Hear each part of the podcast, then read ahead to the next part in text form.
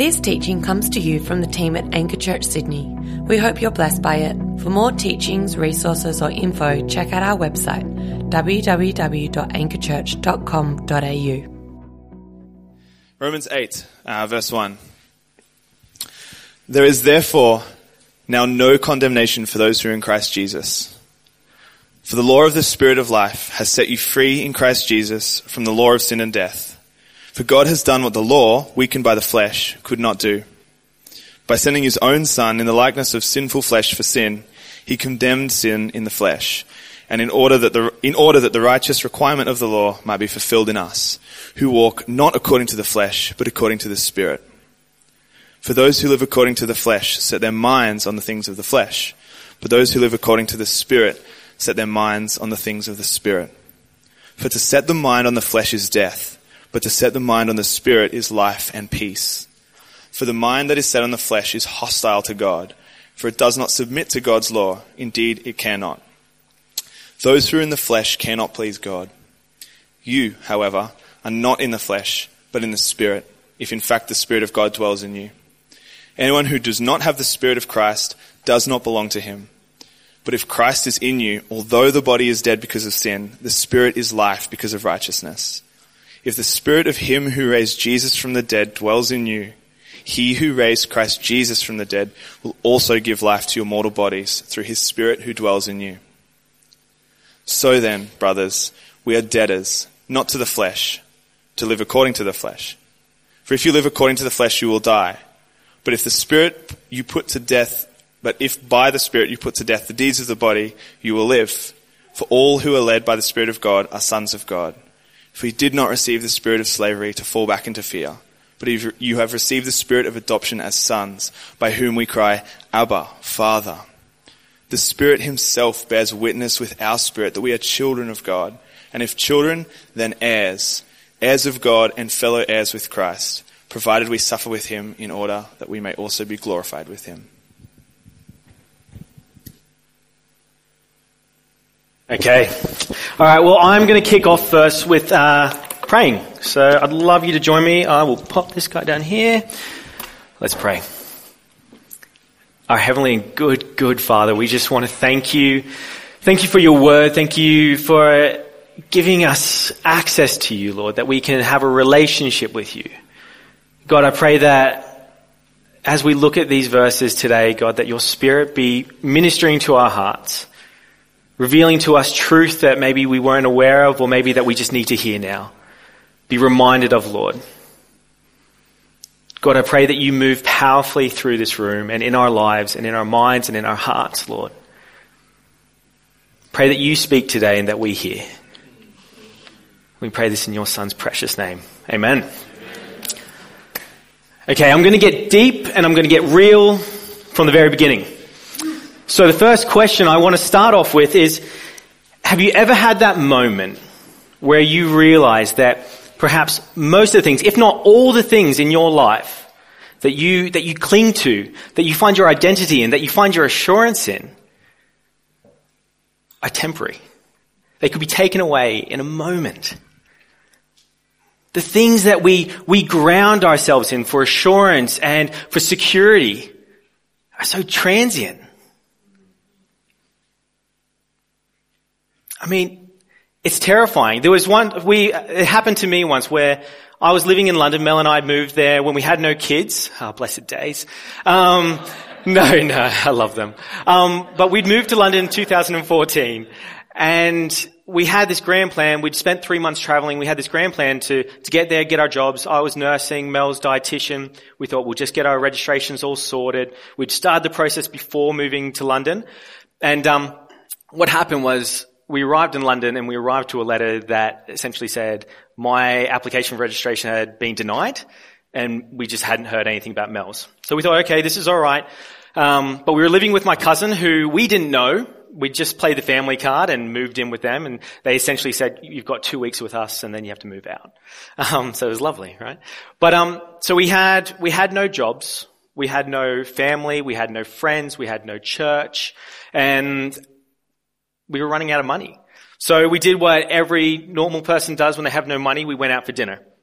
Um, And as we were walking home, um, there was a garden bed and Mel decided to go the normal way and follow the path. I thought I'd cut across the path, uh, cut, cut across the garden bed. And as I did I tripped and fell into this bush. Anyway, I must have been laying there for a while because eventually Mel came over to see if I was okay. And when she found me, I was sobbing. Absolutely broken. Because in that moment, I'd seen behind my emotional defenses and seen that everything that I clung to for assurance was nowhere to be seen. All my fears and insecurities had just come down on me all at once. And I was thinking, how are we going to survive here? Are we going to have to go home failures? Or are we going to move into a house with, you know, a share house with nine other people, rat infested? We actually visited one where they were turning the lounge room. It was a three bedroom home, uh, apartment, sorry, that they had nine people living in. They, they were turning the, in the process of turning the lounge room into another bedroom so they could fit another one or two people. And then I started thinking, if, if I don't have a job, then who am I? And what will Mel think of me? You know, all these fears of, will she actually stay with me? Does she love me? And to be honest with you, my, my personal relationship with God was pretty terrible at the time. See, outside of Mel, all the things that made me who I was, that gave me assurance, that gave me security, my family, my friends, sport, my life back home in Australia was gone. My assurance in tatters. Like the reality is that we, we live in a broken world, right? It's filled with disappointment, heartache, uncertainty, and doubt. Did you know one in nine people suffer from anxiety disorders? I think that's because part of the reason is because we're so dependent on the undependable. So the underlying question is, is there anything that I can depend on? What in the world can I find lasting assurance? Not temporary assurance, but lasting assurance that I can know that tomorrow when I wake up will still give me assurance, will still be there. There was a guy called Reverend Charles and he released a song. Don't think it was a top hit, but said, I can depend on God. But can we? I mean, we live in this agnostic culture, right? Where, where every, where certainty is frowned upon, where everything is, is um, relative and nothing's absolute, let alone your faith, let alone our assurance in our salvation. And so when it comes to our assurance in God, or more specifically our assurance in our salvation, claiming to have this assurance, this complete and absolute assurance, well, it's arrogance. Right? But in the world standard, it's arrogance. Who are we to claim this? Who are we to believe that what we believe is true and what everyone else believes is wrong? You know, we, we know, historically, the world knows that there was a man named Jesus who lived, who died. We believe he rose again. But then I think sometimes the culture of the world impacts on our way of thinking. And so emotionally and perhaps intellectually, we start to question the reality of what, if, if Jesus rose, actually rose from the dead. I mean, do we have the right to be 100% certain? Just like everything in the world, world that is, that is uncertain and questionable, our assurance in God becomes uncertain. Our assurance in our salvation becomes questionable at best. Now, we've had Ray Galea speaking to us this weekend or yesterday, and so I stole a bit from his book, um, try and line up a bit. And so he, in his book From Here to Eternity, he actually interviews um, people from his church, asking them what makes them doubt their salvation. And here's four of the ones that um, I thought that stood out to me. So one person said, I live with the constant fear of deceiving myself that I'm really a child of God. Another said, how many times will God forgive my repeated sin? I fear there must be a limit. If my works are evidence of my faith, then how many works are required and of what type? I fear that I may have put my faith in my works and not in Jesus. I don't know about you, but several of these ring true for my life. I remember when I was younger being so, so scared. I'd, I'd struggle to sleep. I'd lay awake thinking, do I have assurance? Maybe there's something more I need to do. Maybe I hadn't asked for forgiveness for my most recent sin. Do I actually believe what I know, or is it all just head knowledge? Is it, is it just my parents' faith? Is it just the popular opinion of the people I hang around? See, I had so many doubts. So how can we know? How can we know that when everything else is failing, that our salvation is secure? Or is our salvation just as transient and unreliable as everything else in the world? Is God's love just a temporary thing that could be snatched away at any moment? You see, it's essential that we understand why we believe what we believe. Otherwise, our lives are filled with doubt, insecurity, and fear. So today I want to explore how it's actually the things of this world that leave us feeling fearful and doubtful and insecure, but in God we have total assurance. Romans 8, Paul wants us to know beyond a doubt that when it comes to our assurance in God, when it comes to our salvation and what Jesus has done for us, that nothing can change our position in Christ. No one, not anything can undo his work. Our salvation is secure. Uh, an old guy called Dr. Martyn Lloyd-Jones once said that the great theme of chapter 8 is not sanctification. Now that's a word we're going to explore a bit later, but the, the great theme of chapter 8 is the security of the Christian. So how does chapter 8 give us security? How does it assure us? As you would have noticed, it is a huge passage. Yesterday we did 22 verses in two sessions. Today we're doing 17 verses in one. So strap yourselves in. We're in for about an hour and a half. Um, no, we're not. We're not. We're not. We're not. It's like an hour and 15. Um, uh, but look, so there's a lot here, and so I'm, I'm going to break it down for us. I find that's easier for me, breaking it down. So I'm breaking it down into three parts. So we have complete assurance in our salvation because of one, of what Christ has done. We have complete, number two, we have complete assurance in our salvation because of what the Holy Spirit is doing. In part three, we have complete assurance in our salvation because uh, we are beloved children of God. So part one, we have complete assurance in what Christ has done. Let's unpack this a bit.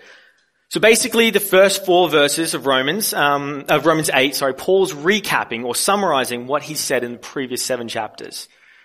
You see, just by simply saying in verse 1, there is now no condemnation, means that we were once under condemna- condemnation. We know this, right? We know all of humanity is guilty of sin, of, of wronging or turning our backs on God. In fact, it's our nature. Now we, we read in chapter 5 how, how sin came into the world through Adam and now it's part of who we are. And so it's impossible for us to obey God. God reveals this. He, he gave, he gave Israel our law. It, it, gave Israel the law and it's like a good and perfect law. Arnaldo took us through it in chapter 7. And so it becomes super clear that when we fail in our lives and when we look at the lives of the people before us through scripture, how horribly unable we are to live godly lives, or as Paul says, righteous lives. And this is why legalism doesn't work. This is why doing things to prove ourselves doesn't work. Legalism just reveals our sin. It reveals how far we've fallen. It's this horribly grim picture. And because of our sin, we're condemned to die.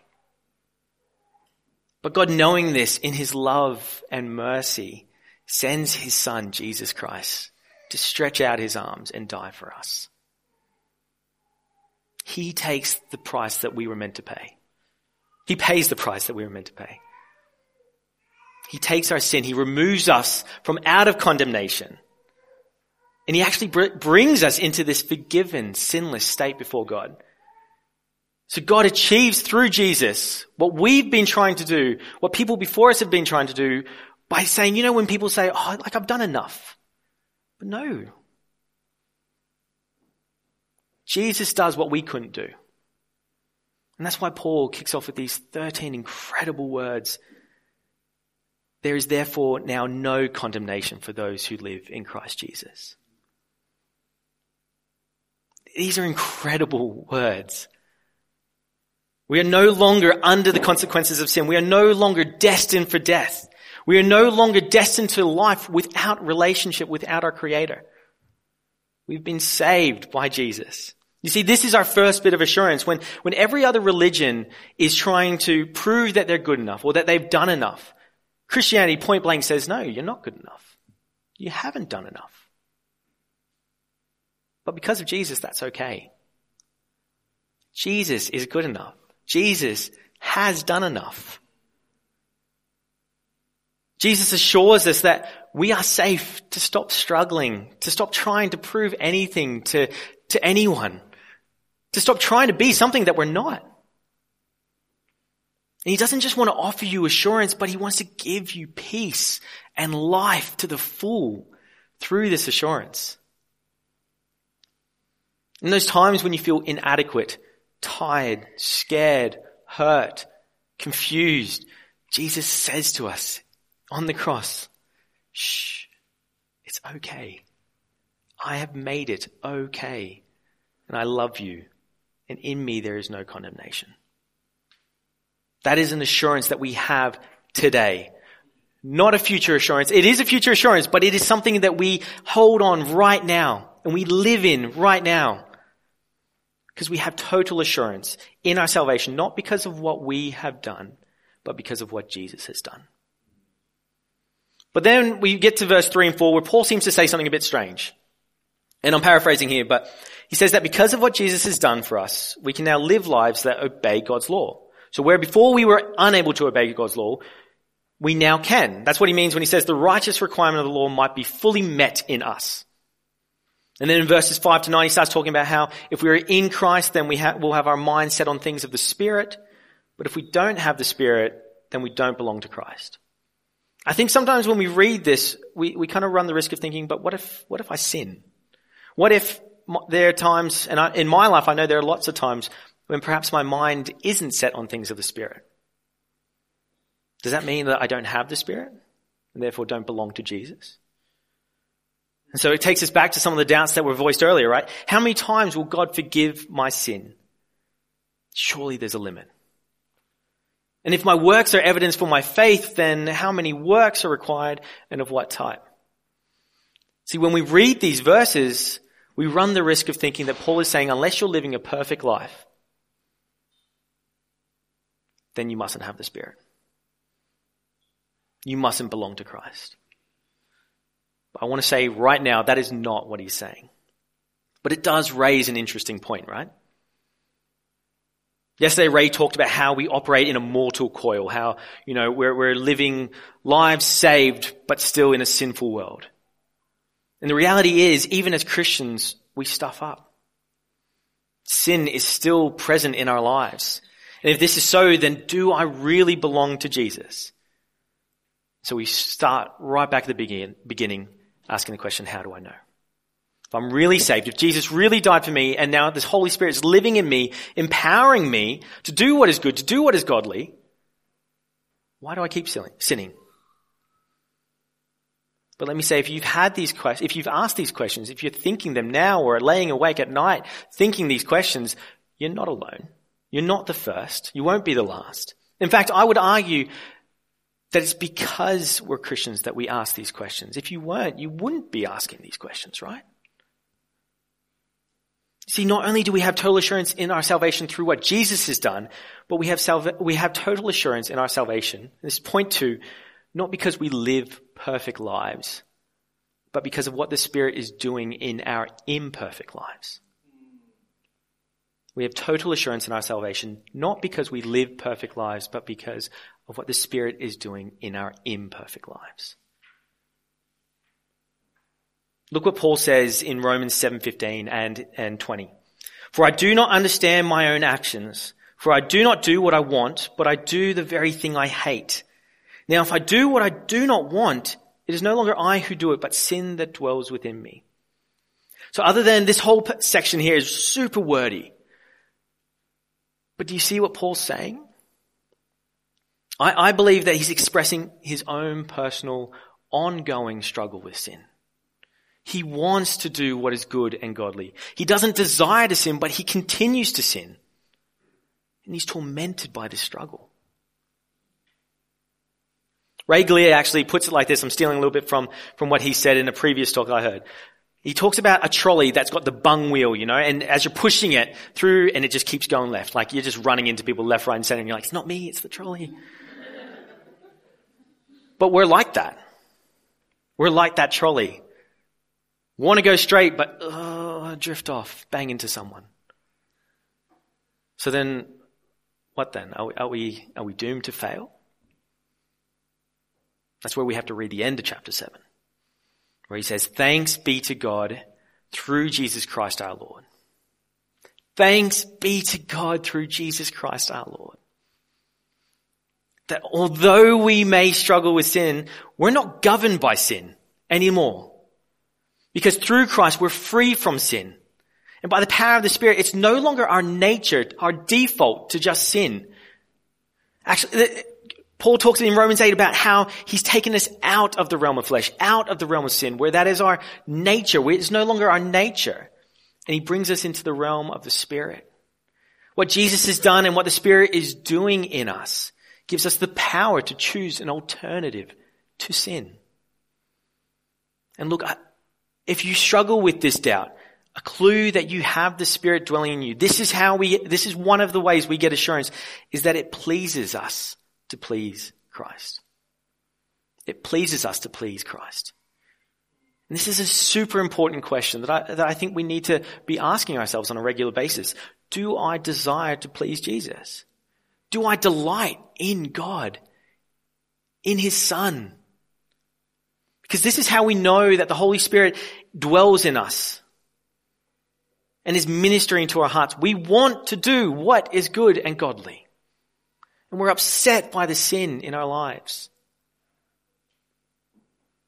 But because of the assurance that we have in Jesus that what He has done is complete,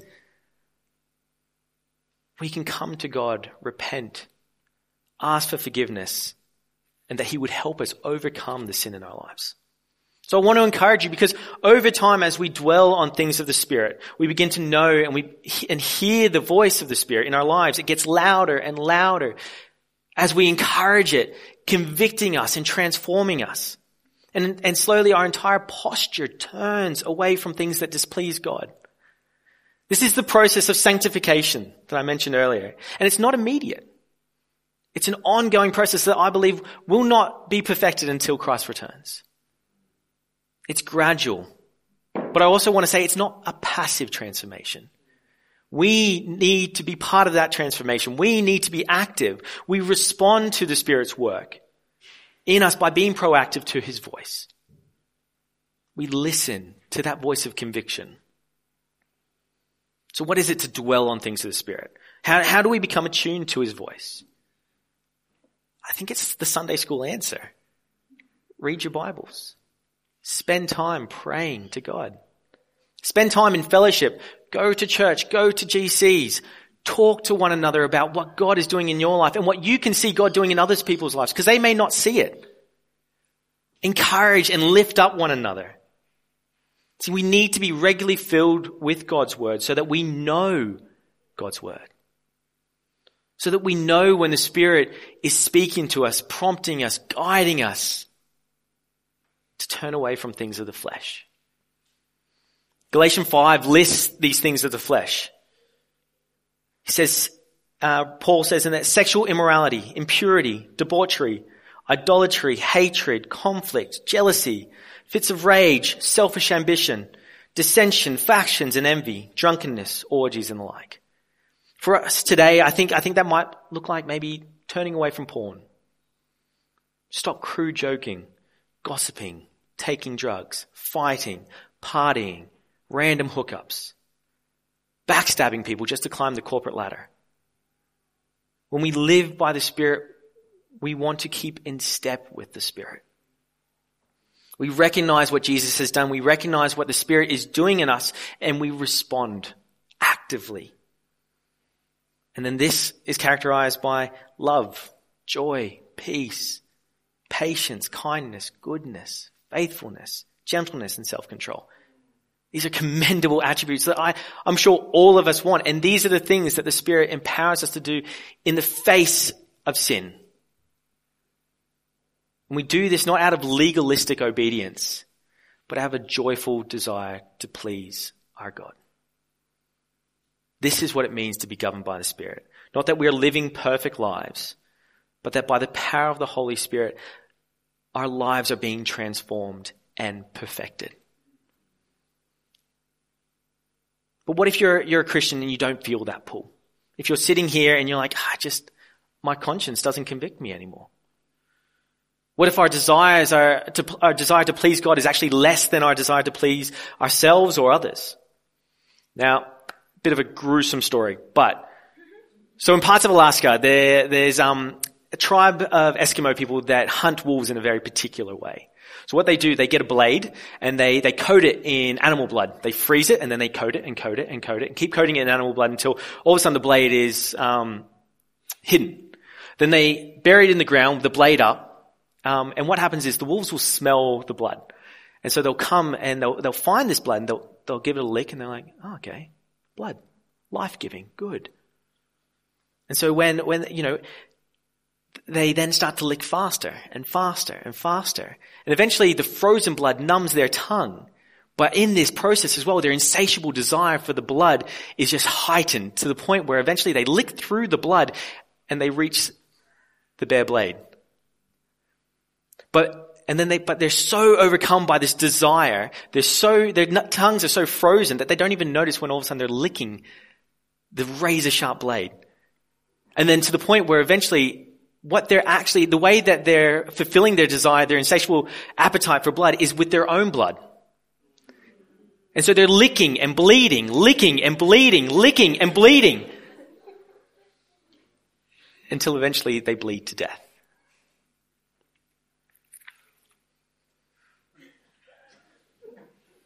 This is what sin does to our lives. When we put, when we set our mind on things of the flesh, when we set our mind on things of sin, we desensitize ourselves when we suppress the voice of the Spirit, telling us that what we're doing is wrong, to turn away. We stray further and further away from the voice of God and deeper into sin. It starts off often as just a small sin at first. Or we say to ourselves, it's just this once. But then we do it again and again and again until you can't hear that voice convicting you. You can't feel the tug of the Spirit on your life. We can't see how it is slowly killing us, drawing us further and further away from our life giving God. This is what it is to have our minds set on things of the flesh. And when we do this, we shift where we look to for assurance to things that are incapable of giving us life, that giving us lasting insurance. And we walk through life so confused, so we struggling with insecurity and hopelessness and doubt. And then we say, oh, Jesus has abandoned me. God doesn't love me. No. We've turned our backs on God. We blocked out his loving voice that is trying to guide us. So we turn away from the one true God and put our hope and our trust and our assurance in things that are fragile and unstable. Things that don't have the power, they don't have the capacity to give us lasting assurance.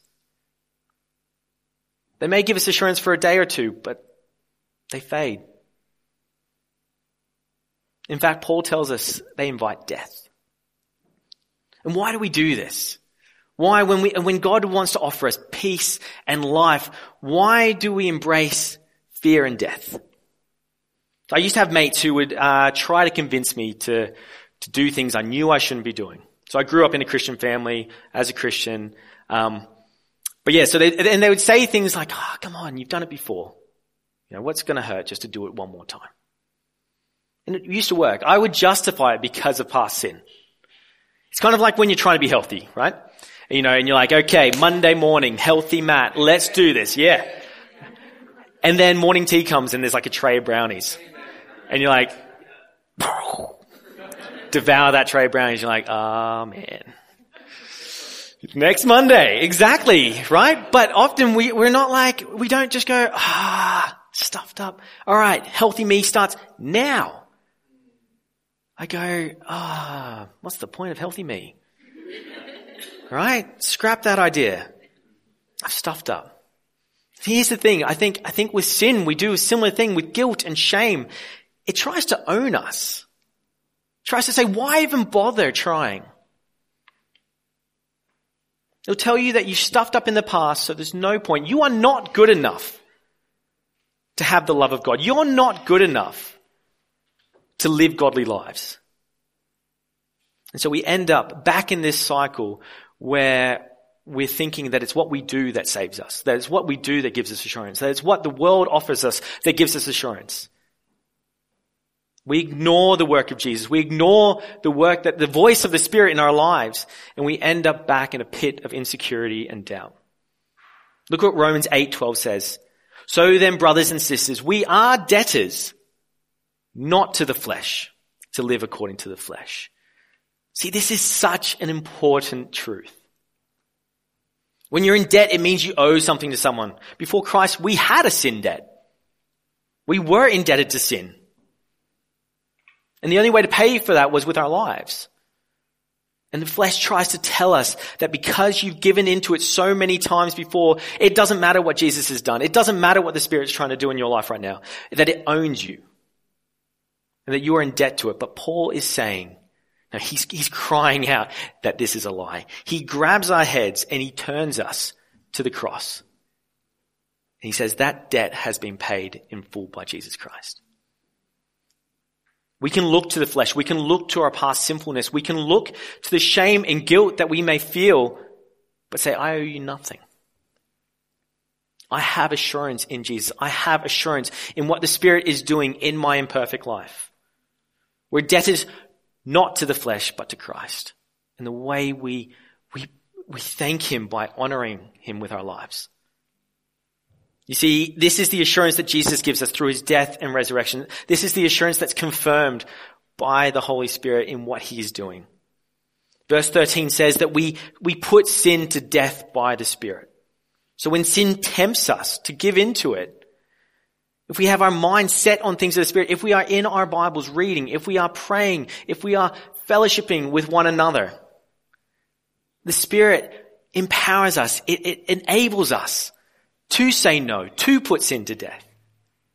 This is the life that God wants for us.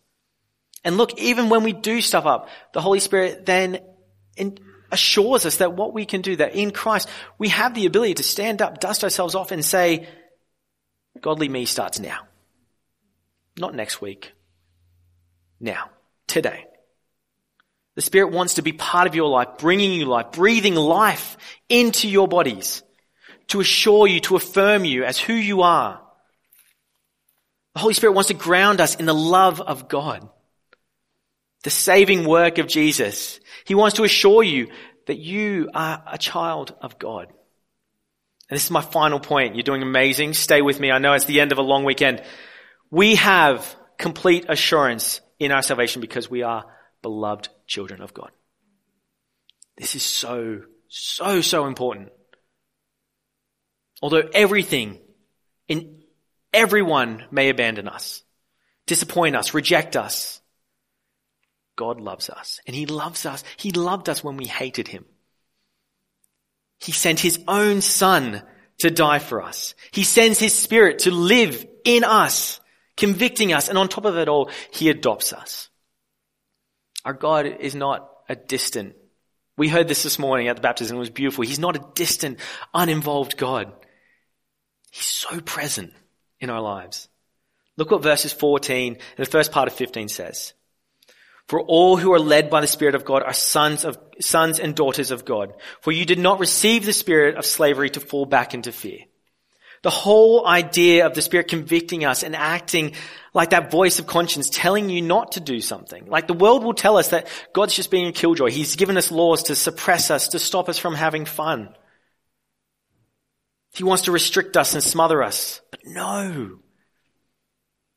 God, as a loving father, wants to protect us and give us life. That feeling of unease is because quite frankly, when we're doing the wrong thing, we're not living life as we're meant to live it.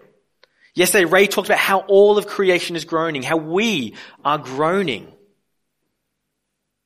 We're built for the new heaven, the new earth. We're built for more than what we have. And relying on things of this world just leave us empty and broken. This is the life of fear, whereas God wants a life of peace for us. To completely oversimplify I think of it like two chairs, right? One's broken and the other one's perfectly good. You know that one's broken and you sit in it anyway. And then when you sit in it and it falls apart, you're like, ah, oh, what? Why did it break again? Because it's broken. We've got a perfectly good chair. We have a perfectly good alternative. See, the thing that the rest of the world doesn't have, they don't have the alternative. They may know that the chair is broken, but they're lost. They don't know that there's anything more. Whereas we have the alternative. We know that God wants more for us. He wants a better life for us. We need to embrace it. Own it. Actively live in it. Jesus died to free us from this life of fear and death. The Holy Spirit resides in us and takes us out of that life. And the Father has reached in and claimed us and adopted us as His children. Look at what sec- uh, second part of verse 15 says. But you have received the Spirit of adoption as sons by whom we cry, Abba, Father. Paul's painting this beautiful image of a threefold assurance. What Christ has done for us, what the Spirit is doing us, doing in us, and the reality of who we are as children of God as co-heirs with Christ.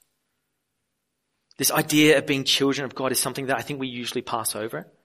I think we, we often think that it's kind of weird Christian, Christianese, Christian language. It's more imagery, a metaphor than it is reality. So we doubt it and we don't live in it. We ask the question, am I really a child of God? And look, for some people, this, this may not actually be an assuring thing. You may have broken relationships with your parents with your father that is filled with hurt and disappointment. If that's you, I'm really sorry. But again, that points us to what God isn't, but he, that He is a loving God, that He is a perfect God, a perfect Father who wants to love you, who wants to care for you, who doesn't want to hurt you, but wants to protect you.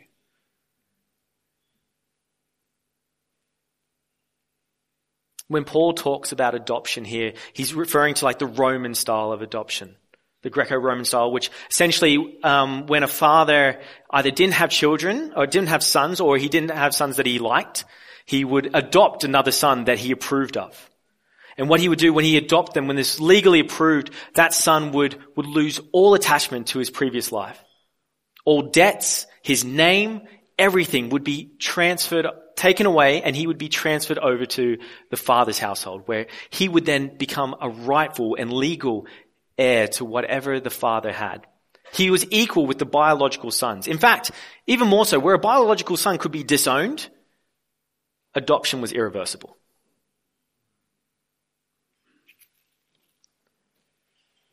When we accept Christ, we not only have the Holy Spirit living in us, but we literally, physically become children of God. This is a reality. I know yesterday, again, Ray talked about how our adoption won't be complete till then, but we are adopted now. We do have that option, the opportunity to cry out to our Father. We've done nothing to earn this adoption. We, we, we don't deserve it. And yet God, our loving Father, in His amazing mercy, takes us, lost, helpless, sin laden sinners and adopts us.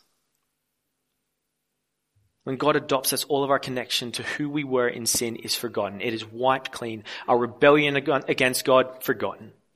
Completely cancelled. Our identity is completely transformed. Our names are changed from one who is opposed to God to one who is a child of God. And like a Roman adopted child, our position cannot be changed.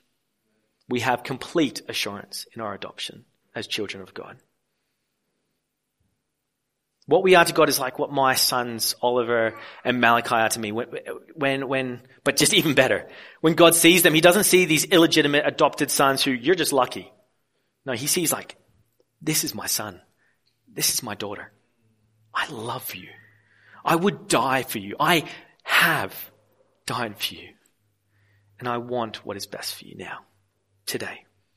When we have this kind of relationship with God, we have a relationship that allows us to come freely, openly intimately to our Heavenly Father. In our times of doubt, in our times of pain, in whatever the situation, we, we can cry out, Abba, Father. Just as Jesus cried out, we are invited to have that same level of intimacy.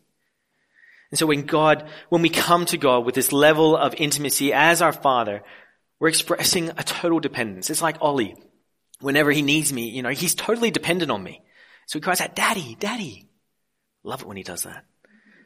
And he does it when he needs me to pick him up or when he's scared or confused or lost and he's not sure how he's gotten tangled up in the, in the curtains. But he does this because he's totally dependent on me, but he totally trusts me. Even when he doesn't know what I'm doing, I can throw him in the air and you just, he's just got a smile. There's no fear. Because he trusts me to catch him. I could drop him. But that's where God and I are different. there may be a couple other things. But God doesn't drop us. That's the point. You see, Ollie's completely dependent on me, which results in complete assurance. Our Heavenly Father is perfect, faithful, and good, and loves us. So when we approach God with this childlike dependency, He gives us complete assurance that He loves us and is doing what is best for us, even when we don't understand what is happening. So when we find ourselves doubting, when we lay in bed at night asking ourselves, how could I ever be assured of my position? How in today's age, you know, does the Spirit actually love me? Does He live in me? Does God love me? Accept me? Is my salvation assured? We can say yes. A resounding yes. We can turn to Romans 8 and know that today we have complete assurance. Not in what we do, but in what Jesus has done for us on the cross. We know that we have complete assurance not in living a perfect life, but in the Spirit, in the work of the Holy Spirit, what He is doing in our imperfect lives, convicting us of sin so that we can live godlier lives. And we know that we have complete, complete assurance as God's beloved children, bought by the blood, blood of Jesus, affirmed by the Holy Spirit, and irreversible. In this assurance, we can cry out to our Heavenly Father in our pain and anxiety and know that He loves us today and tomorrow. Nothing can change that. Our identity in God is assured. Our, self, our salvation is assured. Let me finish with the words of Romans 8, 38 to 39. For I am sure that neither death nor life, nor angels nor rulers, nor anything present, nor things to come, nor powers, nor height, nor depth, nor anything else in all creation will be able to separate us from the love of God in Christ Jesus our Lord. This is our truth today. We need to own this and live in light of this truth. Let's pray. Oh, Heavenly Father, we just, we come before you. We thank you. God, we thank you that in our doubt, in our insecurity, that we find assurance in you, Lord, that we can look and see what Christ has done for us. We can see what the Holy Spirit is doing in us, Lord, and we can know that we can cry out to you. That you love us and that you are working all things out for the good of those who love you. I pray, Lord, that as we, as we leave this weekend, as we head back to our jobs and to our lives outside of um, this weekend away, that we live life in light of this truth, in light of this assurance. God, I pray that you just, that your love abound in us and it be overflowing in us, that we want other people who we can see that are hurting to also experience this love and assurance that you give us. God, we thank you for your word. We thank you for how you are working in our lives today, tomorrow, and into the future, Lord. We pray this in your name. Amen.